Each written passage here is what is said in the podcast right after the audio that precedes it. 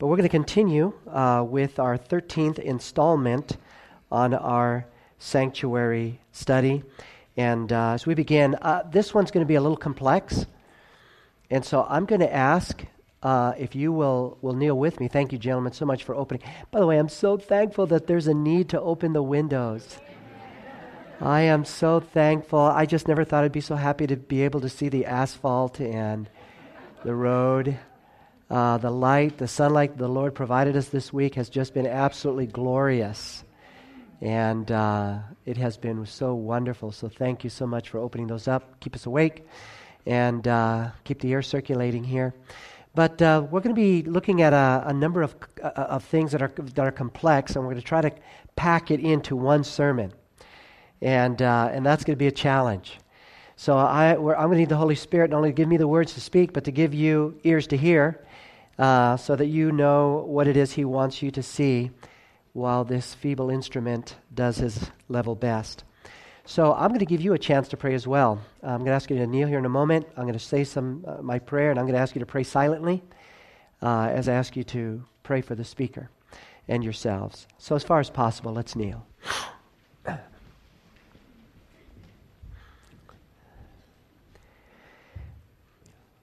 Father in heaven, what a privilege it is to come before you and to kneel.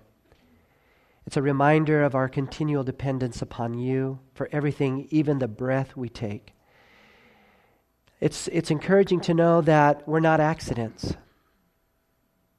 Even before you hung this world in space, you looked into the future and saw us in this room here kneeling. We need you, Lord. We thank you for the incredible price you paid to save us, to redeem us. But Lord, we are so weak and erring and so easy distractible. Help us to maintain our focus upon you. And Lord, uh, at this hour, we again uh, uh, plead for the blood of Christ to wash away our sin, that his righteousness will cover us. There is no other righteousness that you will accept but that of your Son. And besides, we have none to offer you anyway.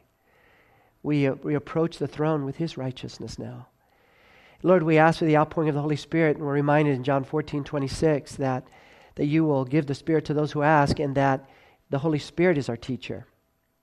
And so we pray for his presence here. Lord, bring to my mind the things you would have me to say. But this is such a complex subject. And uh, that, Lord, we're going to need your guidance as we go through this now, that we will, we will see your hand in and through and throughout this presentation. And so, Father, I pray for your Holy Spirit to be with our congregation, for your angels, uh, Lord, to just put a shield around to keep the evil one away, and that you will whisper your wisdom to our hearts. I'm going to give to each here now a moment of silence where they can pray in their hearts to you as well, Father.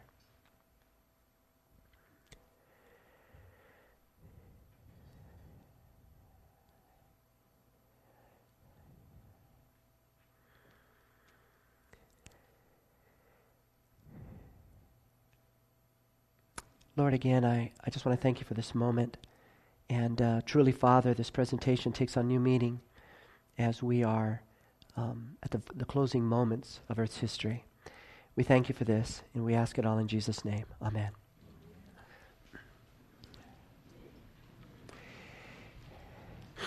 Now, you should have your lessons with you. We have them out at the table if you don't have one.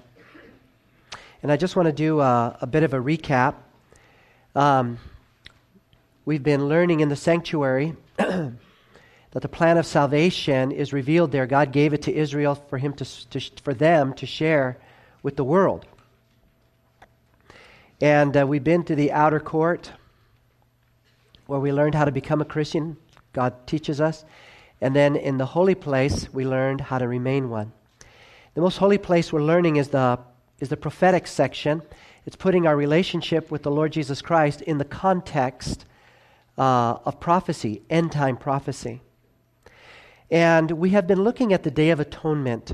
We talked about how in the daily services that the children of Israel, when they confessed their sin over uh, the victim, the innocent victim, and then took the life of the victim, that the blood of the victim was transferred or was, was transferred over to the sanctuary. And in symbol, it was to teach Israel that their sins, their repentant sins, would be transferred to the heavenly sanctuary. Uh, then, uh, at the end of the year, they experienced what was known as the yearly service or the Day of Atonement, which Israel came to recognize as the judgment. And it was during that time that the sins that had been transferred over uh, throughout the year to the holy pla- to the most holy place and the holy place, excuse me, was then cleansed, and the record of sin was done away with. And it was a time when Israel was very excited because they knew that the record of sin that was registered against them was forever removed from them. So it was a very exciting time. They didn't view the judgment as something to fear unless they weren't paying attention. But they, if they engaged the process, God would take care of them. Now, in our last presentation, we talked about Daniel chapter 2.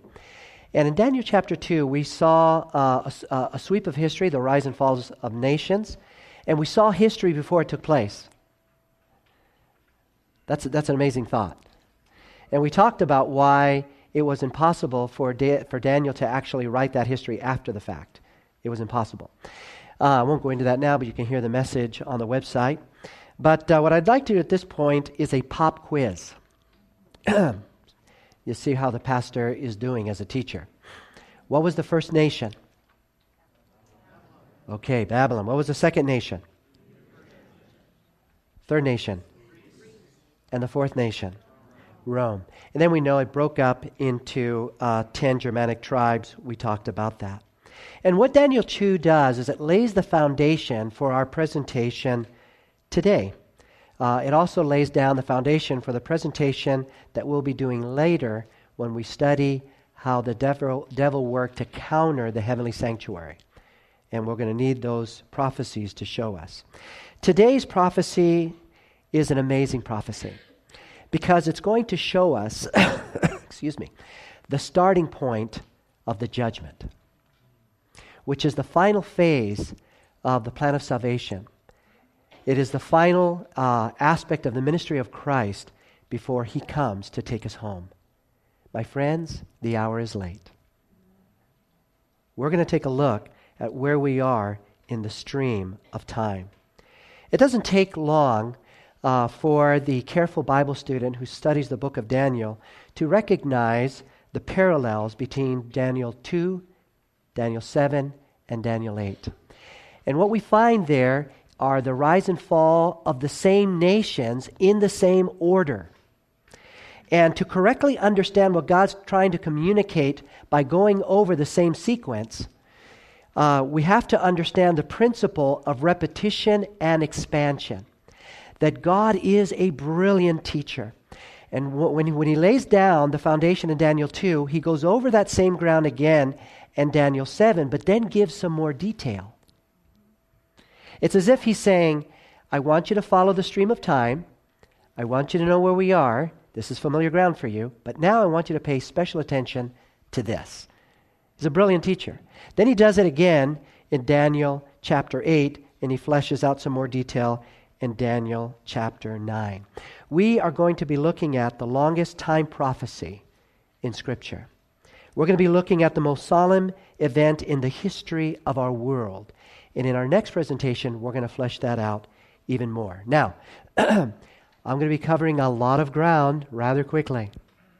So put your thinking caps on and your seatbelts and stay with me. Uh, Daniel chapter 8 begins with Daniel this time having a vision. So let's take a look. Uh, and by the way, uh, most of you, I'm sure, got my email to be sure to read Daniel chapters 7 and 8. I won't ask for hands to see how many actually did it. But if you, if, you read Daniel chapter 7 and 8, what we're going to go through here is going to make a lot more sense. And if you didn't get that chance, then later this afternoon, read 7 and 8, then go through the lesson again, and it'll begin to connect. But let's take a look at question number one first, um, found in Daniel chapter 8. It says this Daniel had an amazing vision in which he saw a ram with two horns. Whom does this ram represent? Well, isn't it wonderful that the Bible actually gives us the answer? We don't have to guess at it. We don't have to come together and take a vote or a consensus. The Bible actually tells us no guessing necessary. Daniel 8:20 says, "The ram which you saw having the two horns, they are the kings of who? Media, Media and and Persia." Um, you, you're going to note right away that the starting point of the nations now is different than it was in Daniel 2. Do you remember Daniel 2? Once again, what was the first nation on the scene? Babylon. But now, now it's not Babylon, it's Medo-Persia. The reason for that is that Babylon is about to pass off the stage of, the, of, of nations. Uh, Medo-Persia is on the rise, and Medo-Persia is about to remove Babylon from its place of supremacy.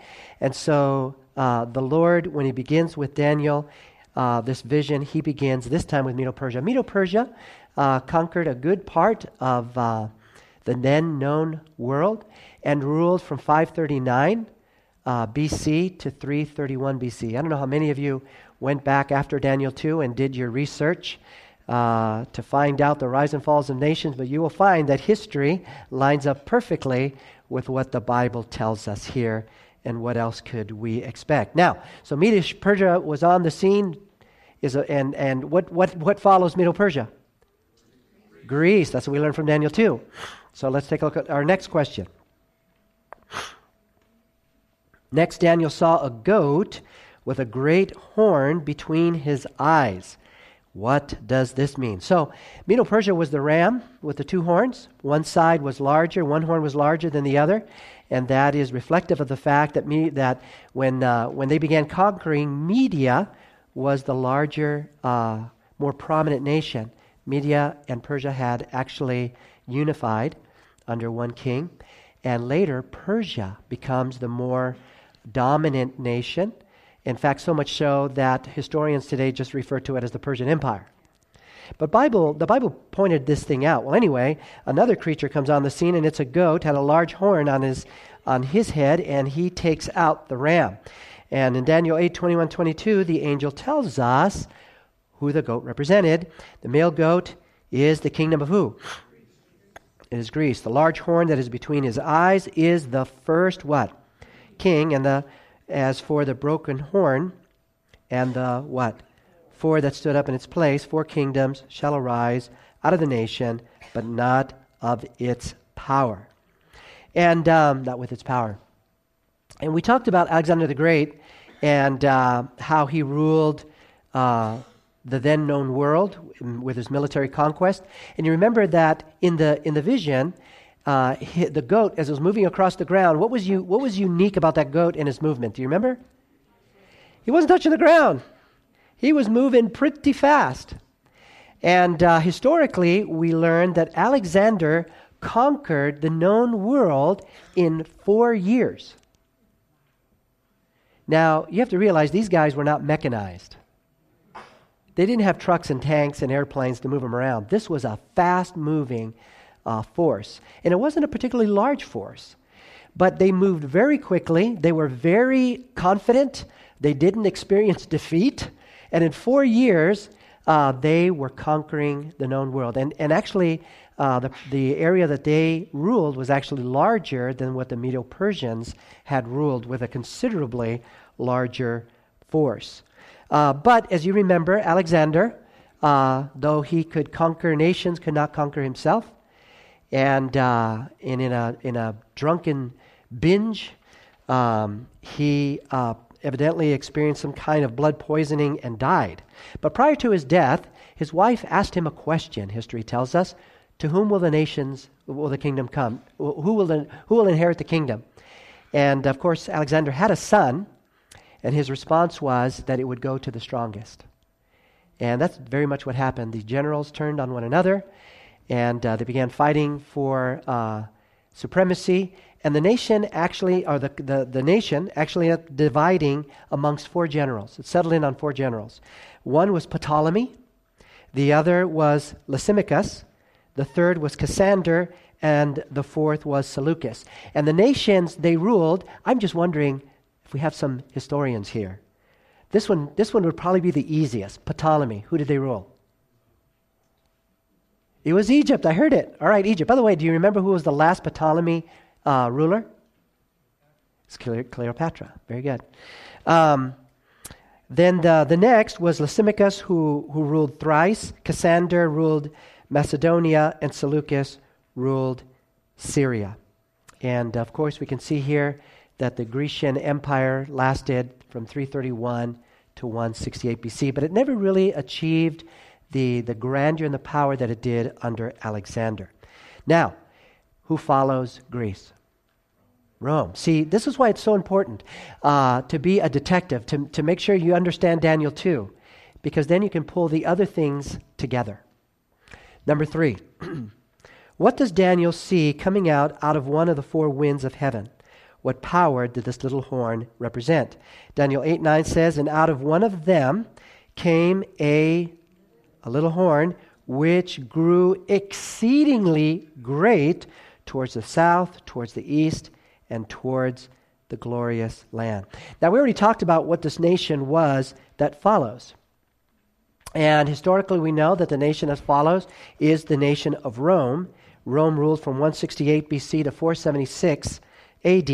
And it was Rome that was in power when Christ was born in Bethlehem and also was the power that uh, crucified the Lord.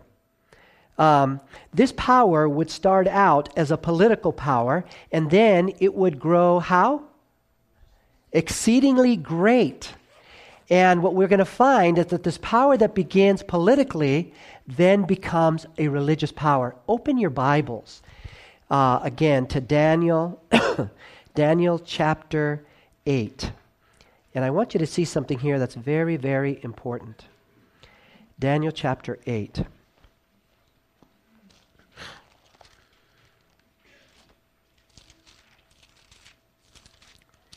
because I, I, I, left a text out that I think I'm going to add. Daniel 8, verse 9. Are you there? If you're there, say amen.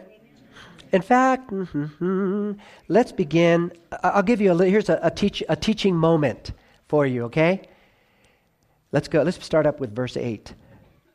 Therefore, the male goat grew very great, but when he became strong, the large horn was broken. And we talked about that in his place, where four notable ones came up towards the four what? Winds. This is very important.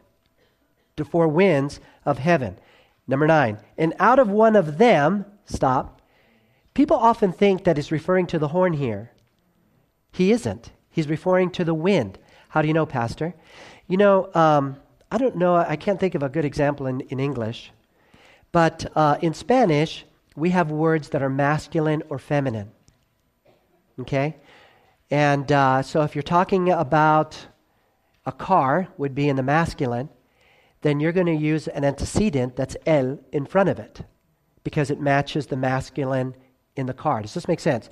And you know, in English, we kind of have something like that. Many times people refer to ships as being in the, in the feminine. You know, uh, she, she's been sailing now for whatever. You know what I'm saying? In the Greek is very similar to the Spanish. And the word for horn is feminine. It's in the feminine. The word for wind can swing feminine or masculine. And in, um, in verse 9, the antecedent them is masculine. So it cannot refer to the horn because it's feminine. So the only thing it can refer to is the wind. So, from one of the compasses, one of the directions of the compass, another nation was on the rise. That's what this text is telling us. And out of one of them came a little horn, and it started out small, but grew exceedingly great towards the south, towards the east, and towards the glorious land, which we know to be Palestine, and eventually would take Palestine. But now look at the next verse. And it grew to the hosts of what? Heaven. Interesting. And it cast some of the host and some of the stars to the ground and trampled them. Interesting.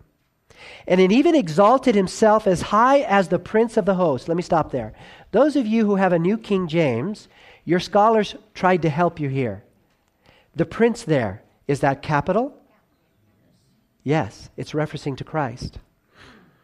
Exalted himself as high as the prince of the host, and by him the daily sacrifices, or the continual, uh, were taken away, and the place of his sanctuary was isn't this interesting? So, this power would be very instrumental in trying to do away with the work of Christ in heaven from the conscious minds of God's people on earth. Take note of that because we're going to revisit this when we get over uh, to lesson 16. We're going to revisit this. So, what starts out as a political power ends up being a religious power and interferes with God's work in the heavenly sanctuary. Let's take a look at number four. Daniel was told that this little horn would defile the sanctuary. How long until it would be cleansed? And so we're looking here at a sweep of history, right? The rise and fall of nations.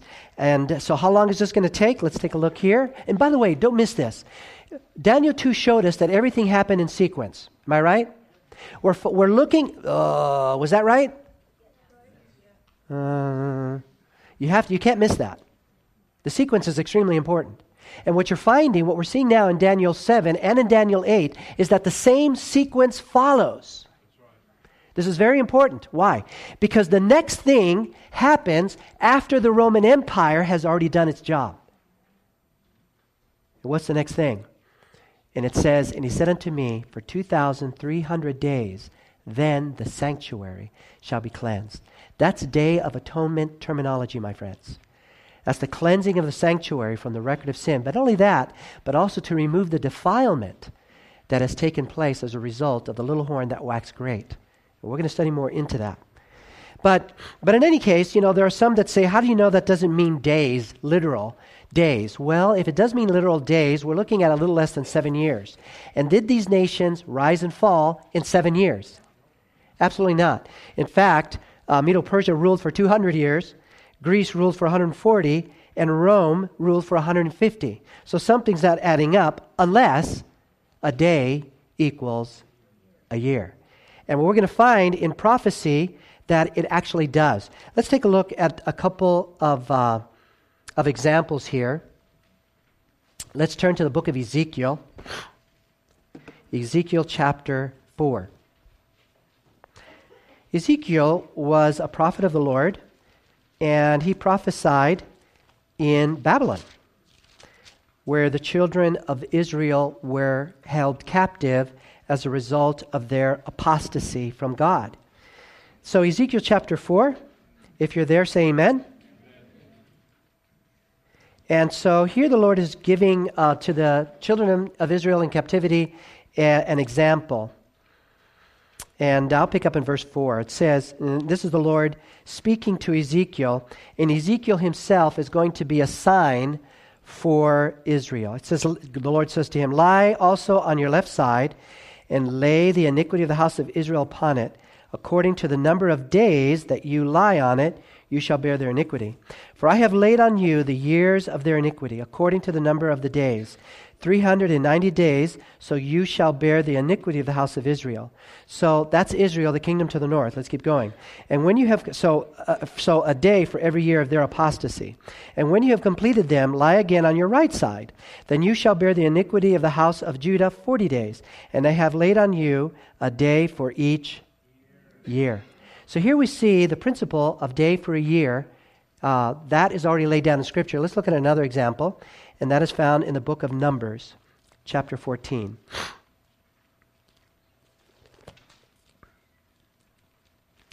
Numbers 14. If you're there, say amen. This is a, a, familiar incident when the children of Israel uh, sent out the 12 spies into um, Canaan, and they came back with a bad report. Um, it was a faithless report. They had been gone 10 days, and they came back and frightened the children of Israel and, re, and really just wiped out their faith.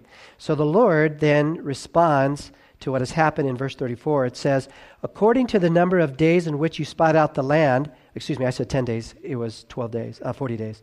According to the number of days in which you spied out the land, 40 days, for each day you shall bear your guilt. How long? One year, namely 40 years, and you shall know my rejection.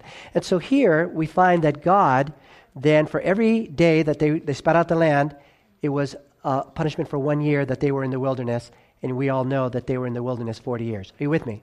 So the point I'm trying to make here is that the idea, the principle of a day for a year, is biblically founded. The other would not make any sense But a day for a year, 2,300 years, does make sense. And we're going to see that this whole uh, vision fits into that time frame. This is going to be amazing. But what we're lacking right now, so what we do know is that in 2,300 years, uh, Daniel's being told here, the sanctuary will be cleansed, but it really is meaning to us unless we have a starting place. So let's keep going and see if we can find a starting place. Number uh, five. How did Daniel respond when he was told this? Daniel 8 27 says, And I, Daniel, did what? Fainted and was sick for days. Afterward, I arose and went about the king's business, but I was astonished by the vision, and no one understood it. We got to get a little context here. Daniel is no longer a teenager. In fact, if you do the math, he's in his 70s. And in this, in, in, in Daniel's people have been in captivity uh, now uh, for, um, for about 60 years, and he is wanting his people to go home. And part of the reason he does want that is because his people being in captivity is a, hu- is a humiliation to his God. The whole reason why they were there was out of apostasy. And what do the other nations think of the God of heaven when his people are in captivity? And so Daniel's thinking of the honor of God, and he wants his people to go back home for the honor of God. This was, this was a burden on Daniel's heart. And so in this dream, uh, uh or in this vision, when the angel tells him 2,300 days and then the sanctuary will be cleansed, Daniel was a prophet, understood the day for a year principle. You think he was a little discouraged? He was very discouraged. How do we know that that was on his mind? Open your Bibles. Because when Daniel 8 ends, we transition into Daniel 9. Watch the, the very first thing Daniel is thinking about.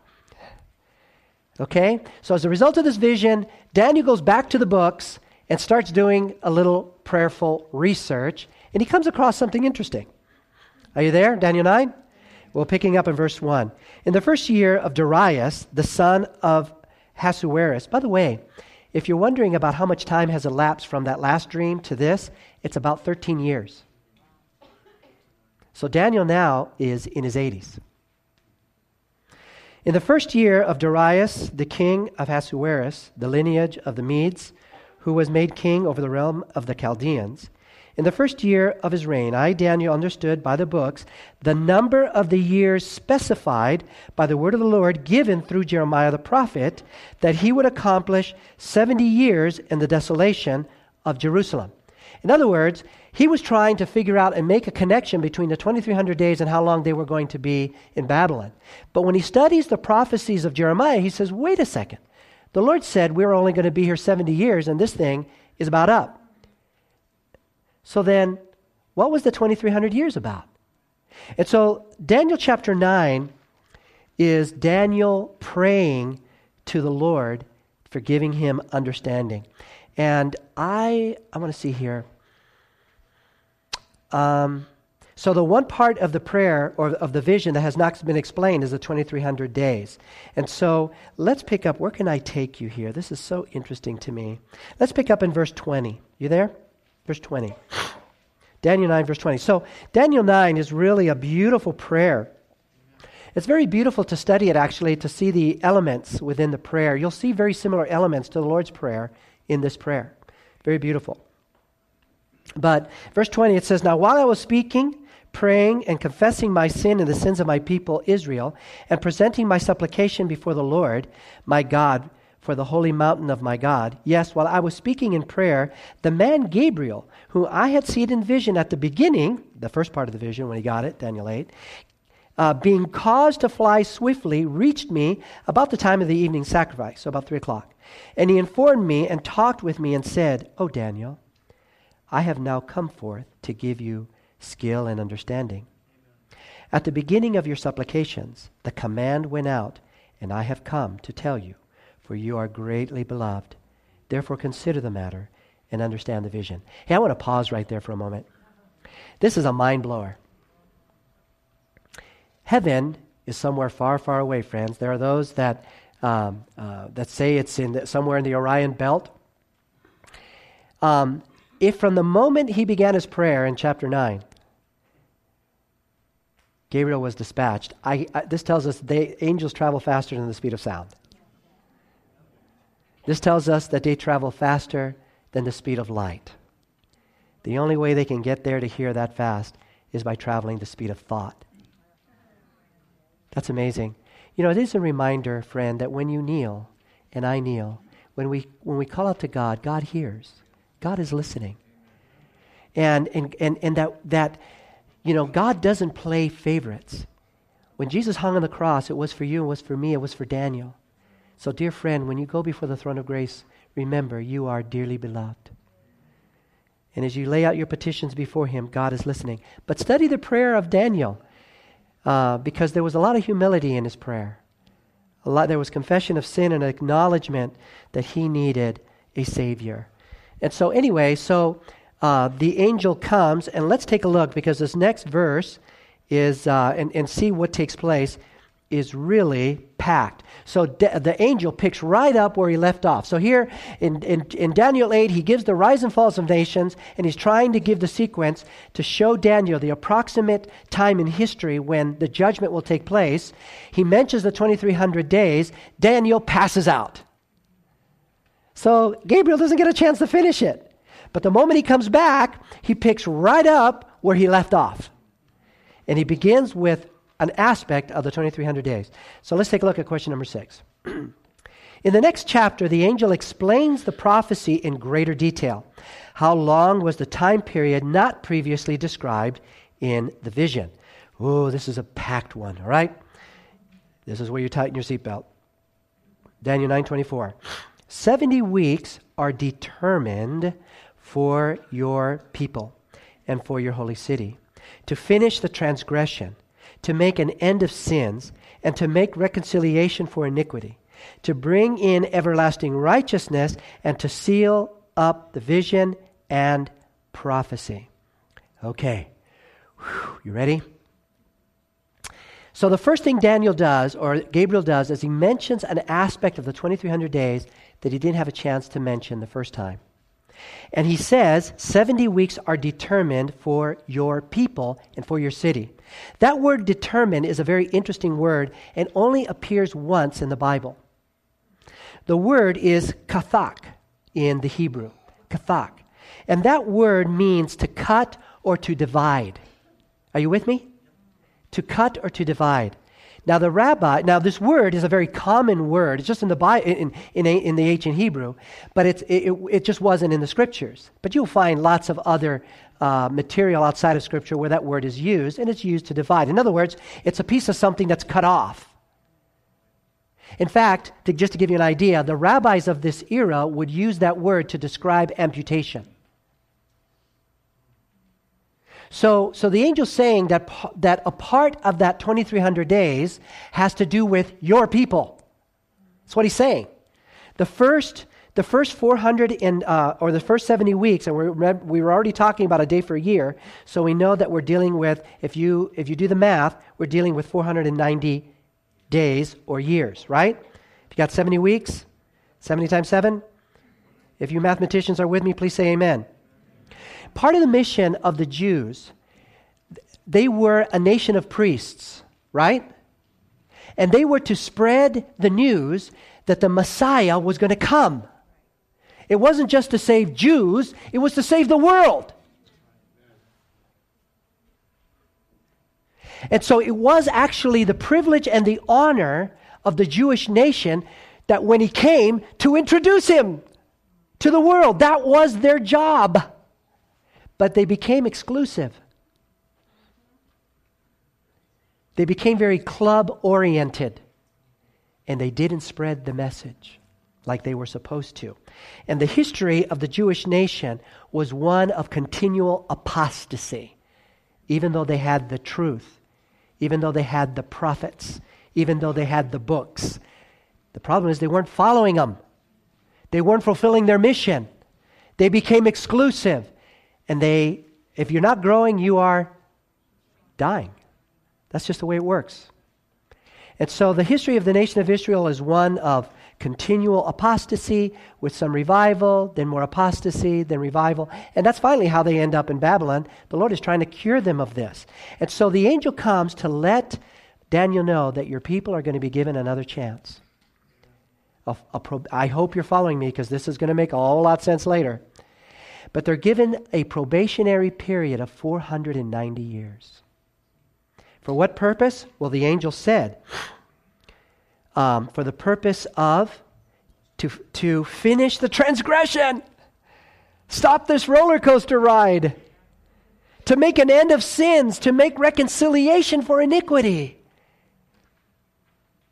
but also to bring in everlasting righteousness, to announce the Messiah's coming.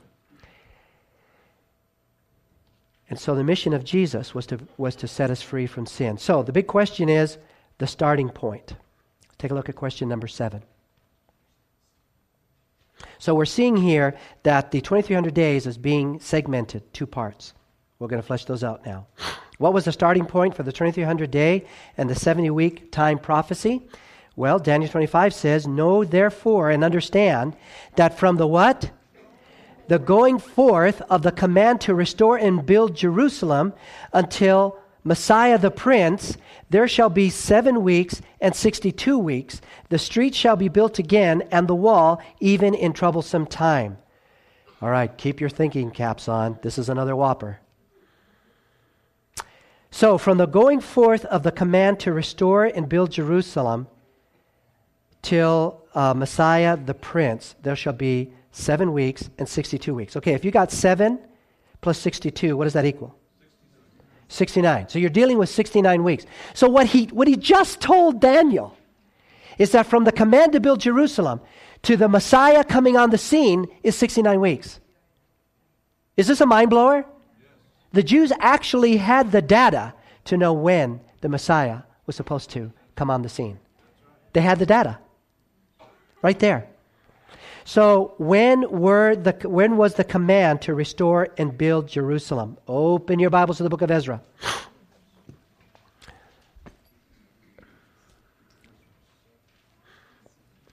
Ezra was a priest of God, and he was one of the leaders that went back to rebuild Jerusalem from Babylon.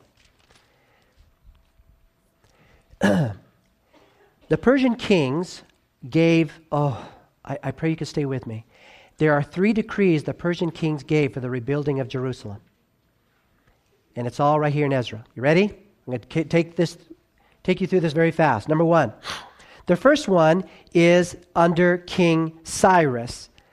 Uh, and his proclamation is found in verse 1. Are you there?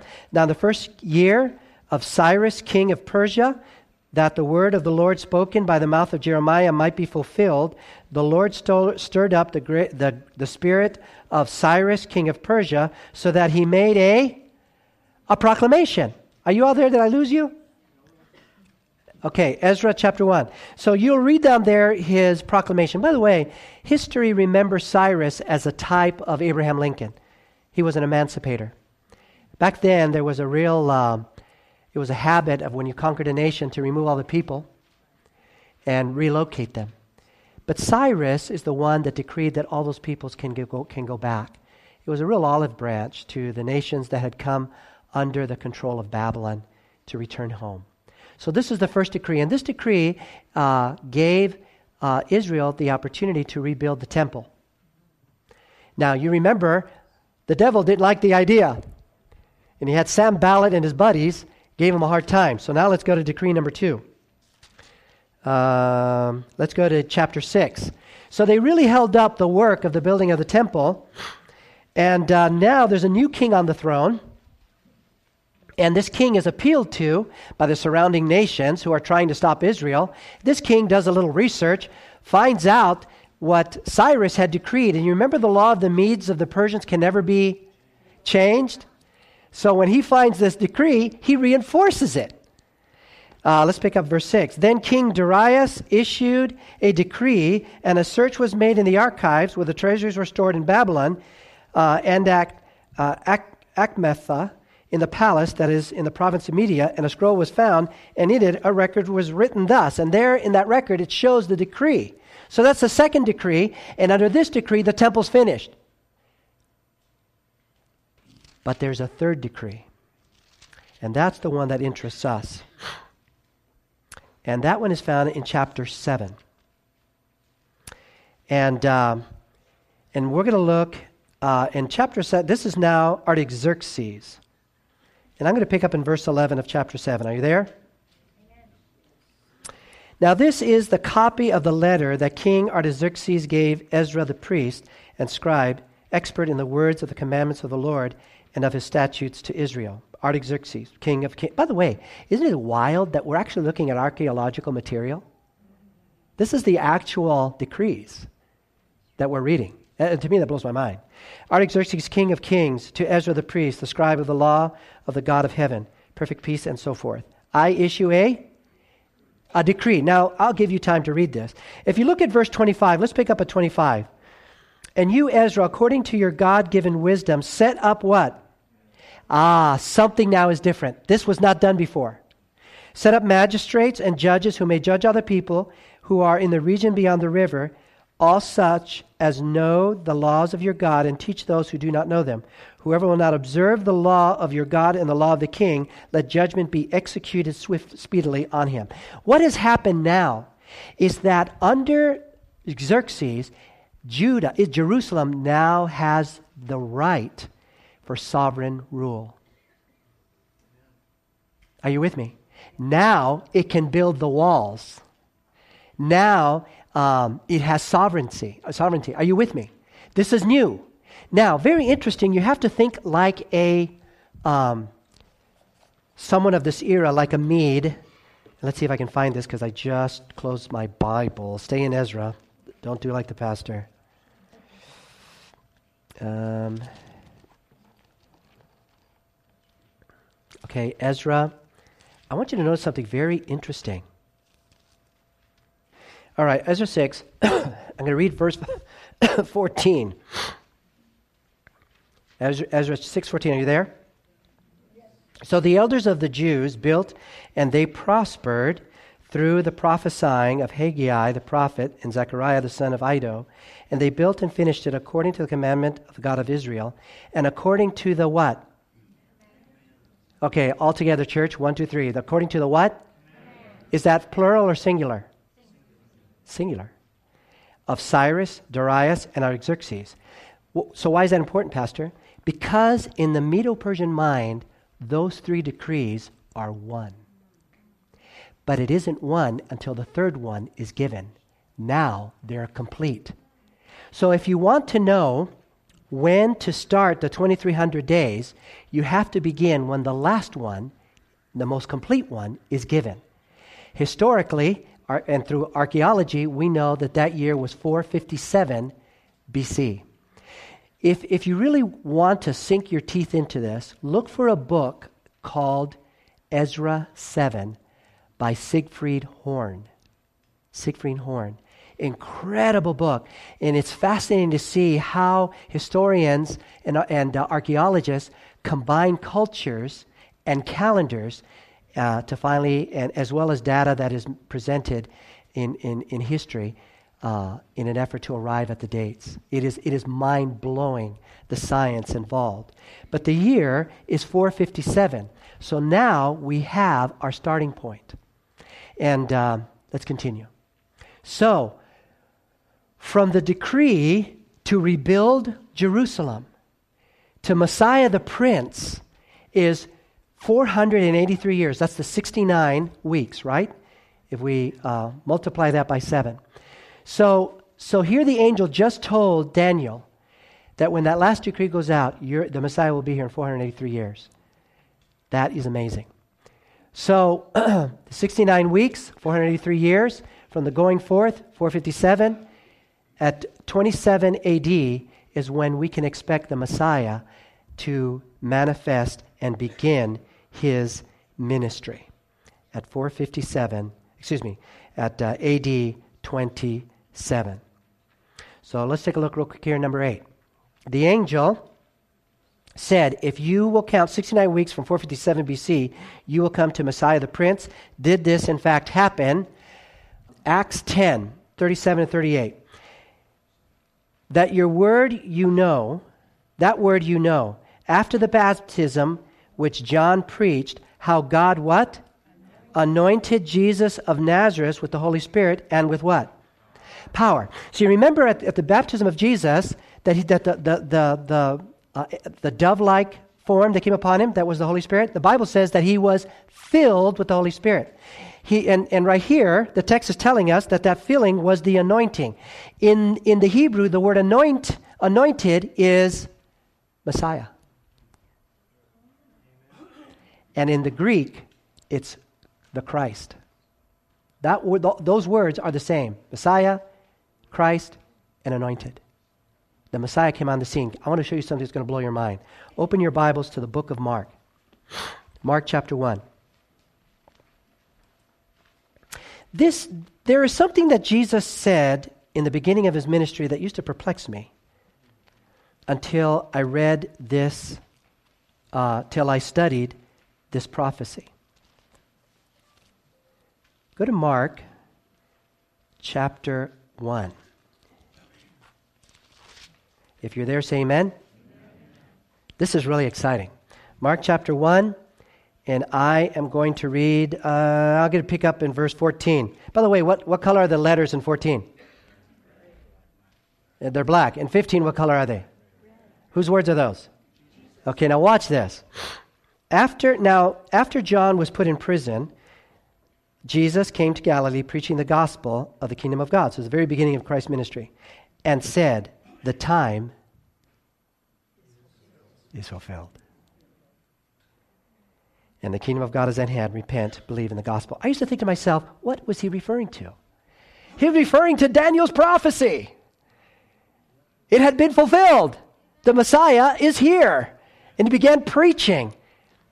You know, when I was, thank you, Susan.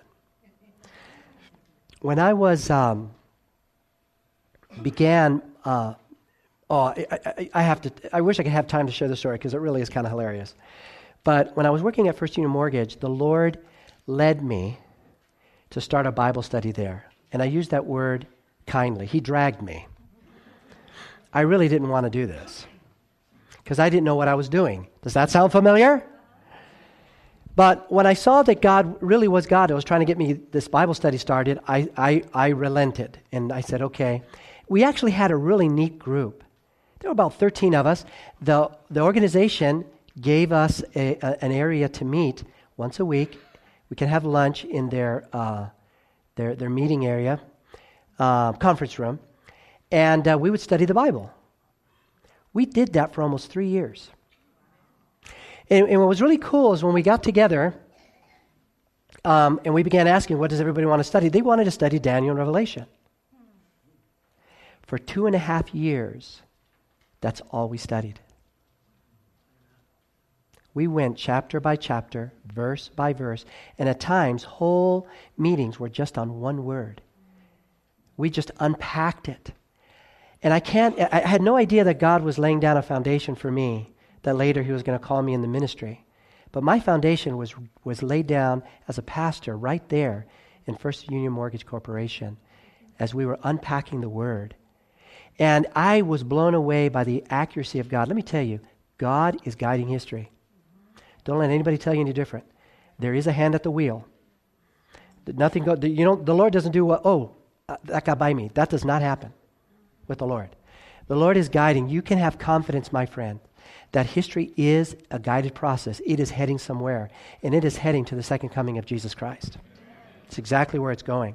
But that was so amazing. And I remember particular this one because this had so bugged me. Why was Jesus saying the time is fulfilled? And it wasn't until I studied the prophecy that I realized the Messiah was now on the ground.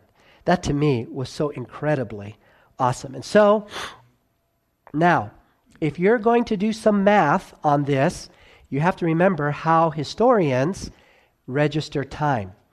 You know, many of us, when we do BC to AD, we tend to go 5, 4, 3, 2, 1, 0, 1, 2, 3. And that's not how historians reckon time. It goes 4, 3, 2, 1, and then it begins 1. You get two ones in that transition. Did you catch that? This is very important. Otherwise, you're going to end up off.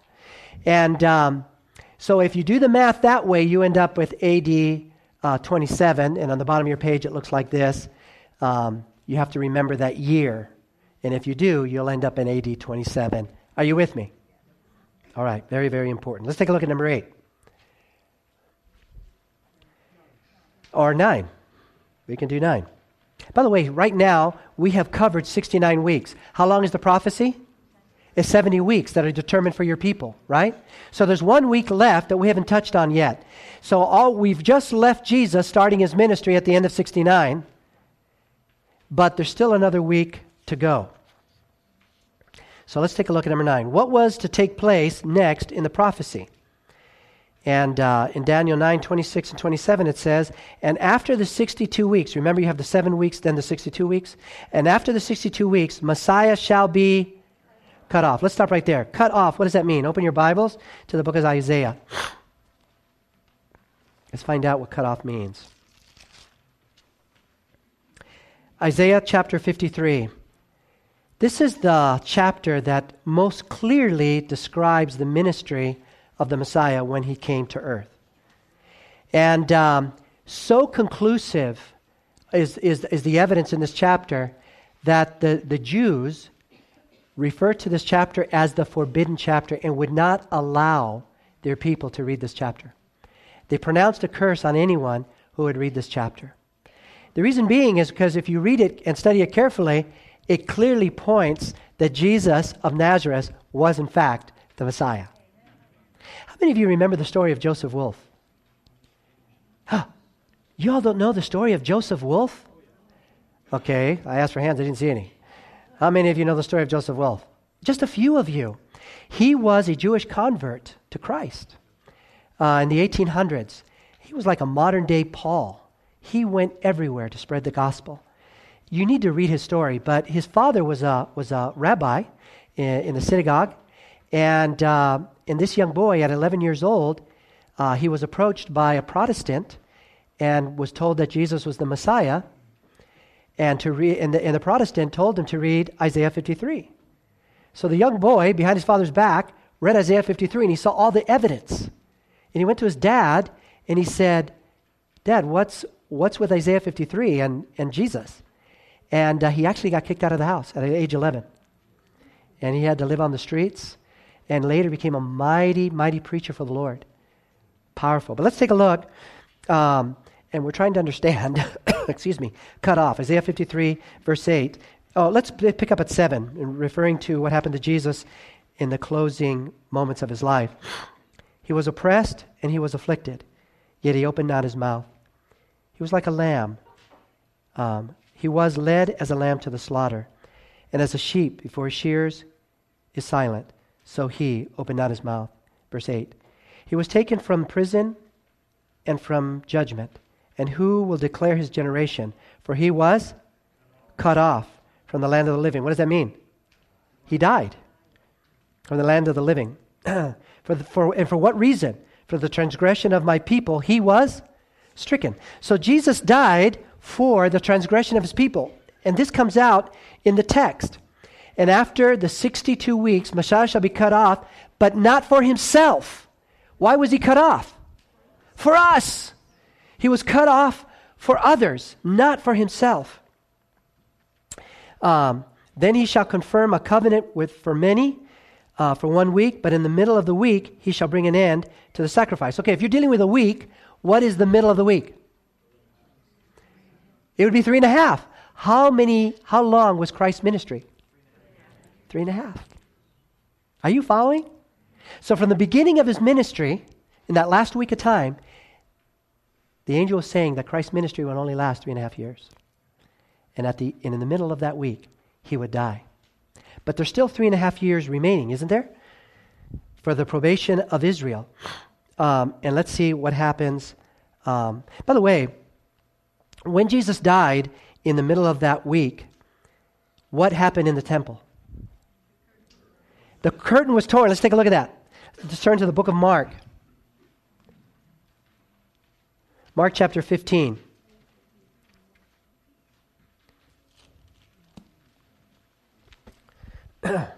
if you're there, say amen. Excuse me. Mark chapter 15. Josephus records this, by the way, also the historian. And in Mark, still hear pages turning. This is a good sound. Mark 15, I'm going to pick up at verse 37. And Jesus cried out with a loud voice and breathed his last. Then the veil of the temple was torn in two from top to bottom, signifying that the sacrificial system had come to an end. You didn't need any more because the Messiah had come. The one sacrifice we all needed has come. And so Jesus dies right on schedule. Not only that, he died on time. He died when the lamb, the paschal lamb's life was supposed to be taken at three. And so, as the Josephus tells us that as the priest has the lamb and he's ready to take the life of the lamb, there's this roaring, tearing sound.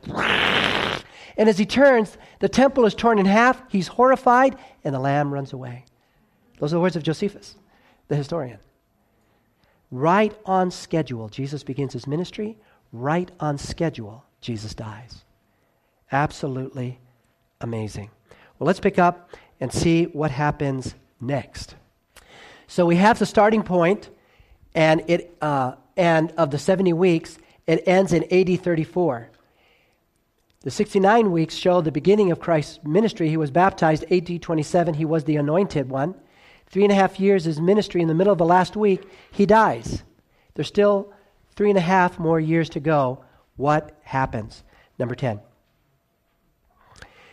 Jesus told his disciples to preach first to which group of people? Do you remember?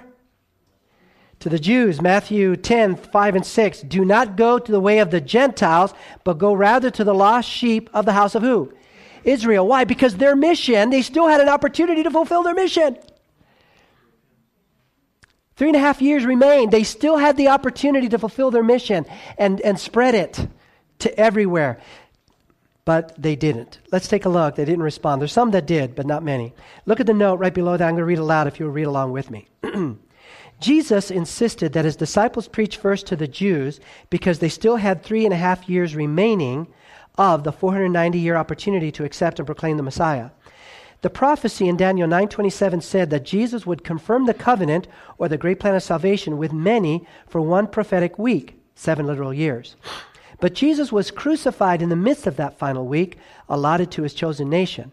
So, how could he confirm the covenant with them after his death? The answer is found in Hebrews 2 3. How shall we escape if we neglect so great salvation, which at the first began to be spoken by the Lord and was confirmed unto us by them that heard him? Jesus' disciples preached to the Jews for that final three and a half years until the nation officially rejected the gospel message in AD 34 when Stephen, a righteous deacon, was publicly stoned. Let's take a look at that. Open your Bibles to the book of Acts, Acts chapter 7.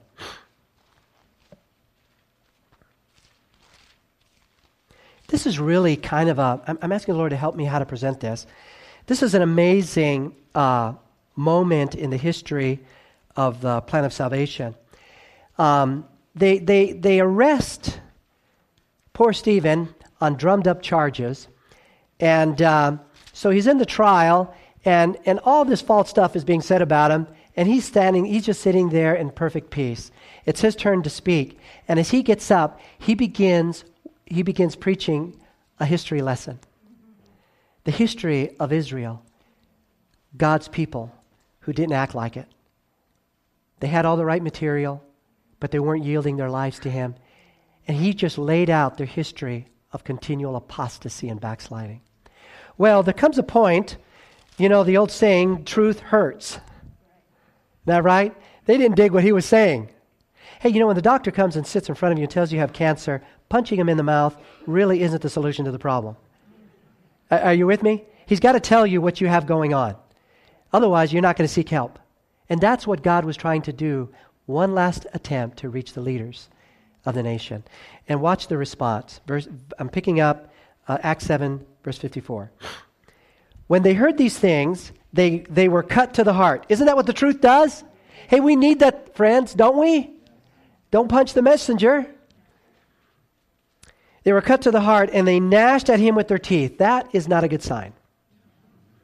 But he, Stephen, being full of the Holy Spirit, this is very interesting and very significant, he gazed into heaven and saw the glory of God and Jesus what? Now, why do you suppose the Bible goes so far as to mention his position? Wouldn't it have been enough just to say he saw Jesus there? There's something significant at that moment about him standing. We're going to take a look at what it is.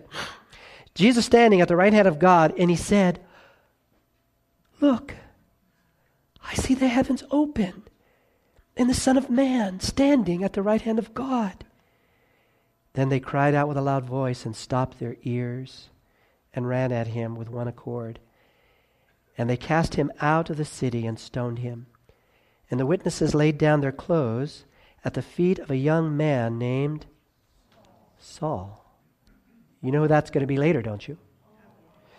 Verse 59 And they stoned Stephen. And as he was calling on God and saying, Lord Jesus, receive my spirit, then he knelt down and cried out with a loud voice, Lord, do not charge them with this sin. And when he said this, he fell asleep.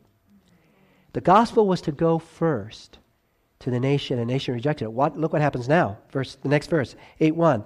Now Saul was consenting to his death. At that time, a great persecution arose against the church, which was in Jerusalem, and they were all scattered throughout the region of Judea, Samaria. What happened is that the gospel went to the Gentiles. It went, it spread. The nation had rejected it, and so it spread. Now, I want to go back and revisit this standing thing. What exactly, what exactly was taking place there? When he looks up and he sees Christ, not seated at the right hand, but standing at the right hand, what was being communicated? Let's turn to the book of Isaiah. Isaiah chapter 3.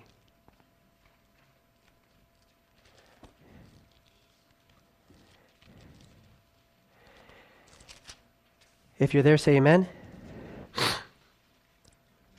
This is a very simple verse, but it's a very telling verse, and it, and it gives us insight as to what was happening at that moment. Isaiah 3, and I'm going to read verse 13. The Lord stands up to plead or contend, and stands to what? To judge.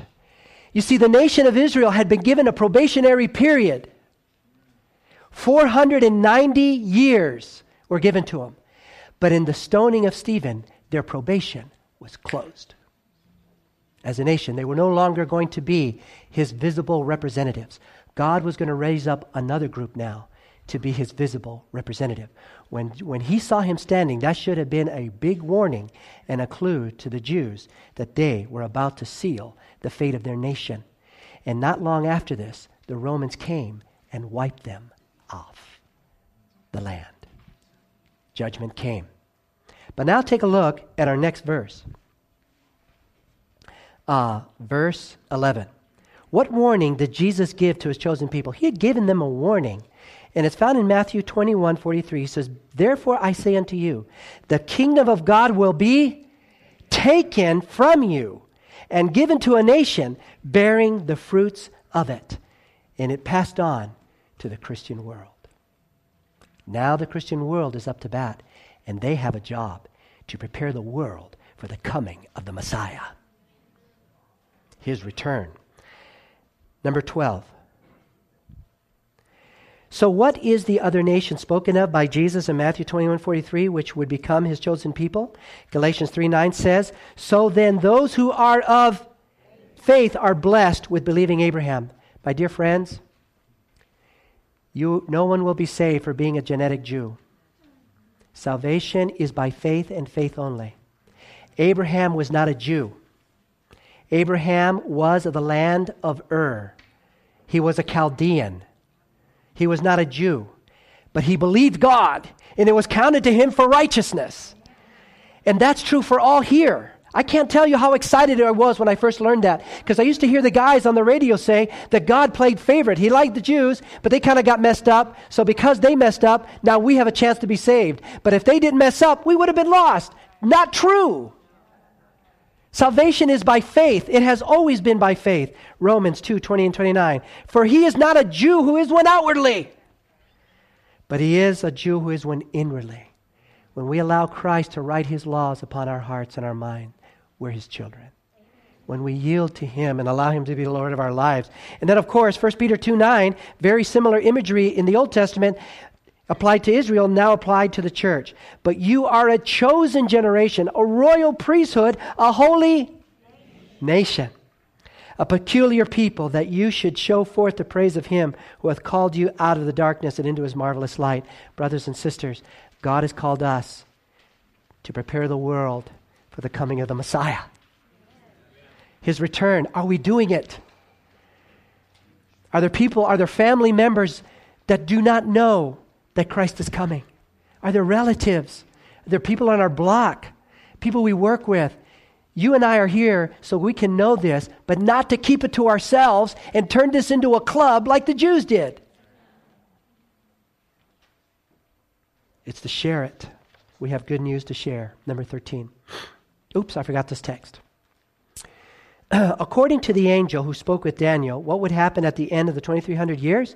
Daniel 8:14 says, "And he said unto me, for 2300 days, then shall the sanctuary be what? Cleansed." And what we're finding, dear friends, when you do the math, is the, and you look at the chart right below there, is that 2300 days or years, excluding the zero, from 457 lands us in 1844. What the Bible is telling us is that since 1844, and, and since we know that the Day of Atonement is a fall feast, we can say with confidence in the fall of 1844, the judgment has been underway. The cleansing of the heavenly sanctuary, the removal of our record of sins is taking place. This is the last act of the high priest in the cycle of the plan of salvation in Israel, of the sanctuary service. And when he comes out, it's over. And this is telling us that Christ is soon to return. What we're going to learn in the days ahead, in fact, why don't we just read the note there and then I'll share some thoughts. In AD 34, there remained 1810 years of the 2300 day prophecy. Study the diagram below and notice the dates. Adding 1810 years to AD 34 brings us to the autumn of 1844. The angel said that at that time the heavenly sanctuary would be cleansed. The earthly sanctuary was destroyed in AD 70. Jesus, our high priest in heaven, uh, began removing the records of sin from the heavenly sanctuary in 1844. Now, what we're going to learn when we get to lesson 17 is that just as Jesus began his work in 1844 in heaven, there was a corresponding work that began on earth. And we're going to study what that was. Then, when we get to study 18, we're going to look at the second coming. But in our next study, we're going to study the sanctuary, we're going to study the judgment.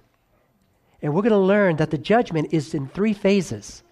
Phase one begins, began in October uh, in the fall of 1844. That's phase one. We're going to study what phase one is. But some of you, this may be a new, a new idea to you. Uh, and you might ask yourself, I thought the judgment takes place after Christ returns. There's a problem with that thinking. Open your Bibles to the book of Revelation. We're going to Revelation chapter 22, the last book of the Bible. And we're going to look at some red letters again. Revelation chapter 22. If you're there, say amen.